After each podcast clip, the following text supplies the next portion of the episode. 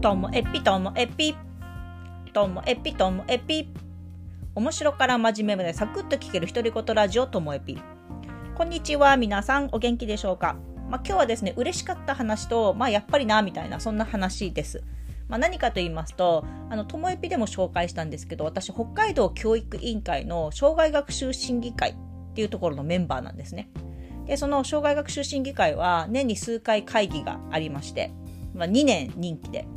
はい、やってですね。で、今回、その、新しい期が始まったのが、えーと、この8月からで、で、9月に1回目の会議があって、会議って原則、あの、公開されるんですよね。で、あの、その当日に見に来る人っていうのは今までもほとんどいなかったんですけどもでもあの議事録自体が文字で起こされてそれも閲覧できるようになるんですよね。なのであの会議終わった後、えー、録画したものを文字で起こした担当の方が私たちそれぞれにこう何かおかしいとこないですかっていうのであの PDF で送られてくるんですよね。であの自分の部分だけじゃなくて会議全体通してのところが送られてきますのでで私はまあパラパラと他の人のところはパラパラとで自分のところはじっくりこう読んであ大丈夫ですってお返事したんですけどもでもなんかね気になっちゃったんですよ私の発言のところ他の人よりひらがなが多いです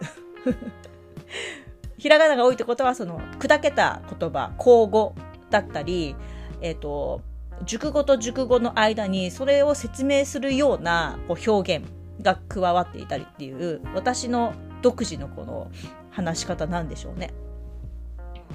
だからひらがな多いですよねみたいな 感じであの追伸みたいな感じでこう書いて送ったんですよね。そしたらちょっとね担当の方からの返事がめちゃめちゃ嬉しくってまずはですねあのそもそもその文字起こしっていうのはただ文字に起こすだけじゃなくってその皆さんのそれぞれの発言があのよりあの伝わるようにあの修正されたりもするんですね。でいらないところは省かれることもあると思います。で私もねいやこれは試験なのであの議事録に載せないでくださいって言って話をする時もあるんでそういうものはあのやっぱりカットされるんですけどね。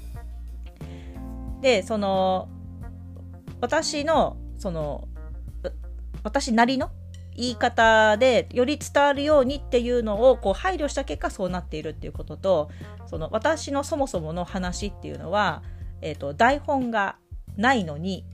理路整然としていて分かりやすく感心しましたっていうふうにね書かれてたんですよその メールに。で私理路整然？理路整然いやめちゃめちゃこれ嬉しい言葉だなと思ってまあ最近数回ね、こう褒め言葉について話もしてましたけども、理路整然はね、言われて嬉しいなしみるなっていうふうに思ってたんですよね。しかもこう台本がないのに理路整然。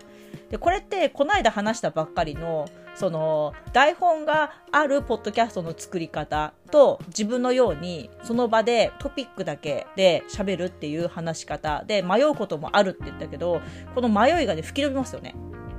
だって台本がないのに理路整然としているっていうのはもうこれ絶対このポッドキャストのおかげだと思うんですよね。もともと喋るの好きですけれどもでもそのアドリブなんですよほとんど。あの会議でもポッドキャストでもね。言われたこうお題について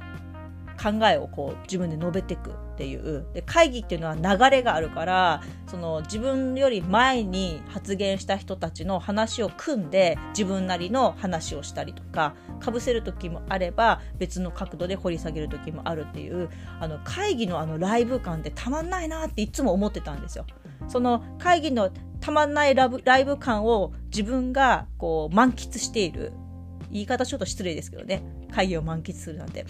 そのことがそのえっと、台本がないのに理路整然としているっていう話につながったのかなと思うとなんか自分がやってきたことを認めてもらえたそんな気持ちになりました。であの昔は昔からあの割とこう理路整然としてるというか筋を通した話っていうかちょっとまあ理屈っぽかったりとかそれが私の特徴なんですけれども若い時はなんかそれが可愛げがないみたいな。まああの仕事に対して今よりももうちょっとなんか凝り固まった部分もあったからでしょうね。シビアな面とかもあったからでしょうね。可愛げがないっていうのを、うん、最初に新卒で、ね、勤めた会社のなんか飲み会の席であの男性の先輩から言われたことがあってなんかすごい傷ついたんですよね。でしかもなんか飲み会でしか言えねえのかそんなこと普段言え言ってくれりゃこっちだって真面目に考えるのにみたいな、うん、気持ちもあったりしてなんかだからそのそういう自分の理屈っぽさっていうかそのなんか筋が通らない話ってあんまりしたくないなとかっていう部分が今回その理路整然っていう言葉によって全てなんか丸く収まったっていうかああこれでよかったんだなっていうふうに心からこう思えたんですよね。はい。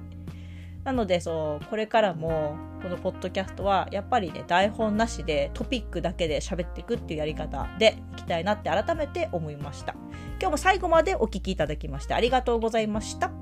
さようなら。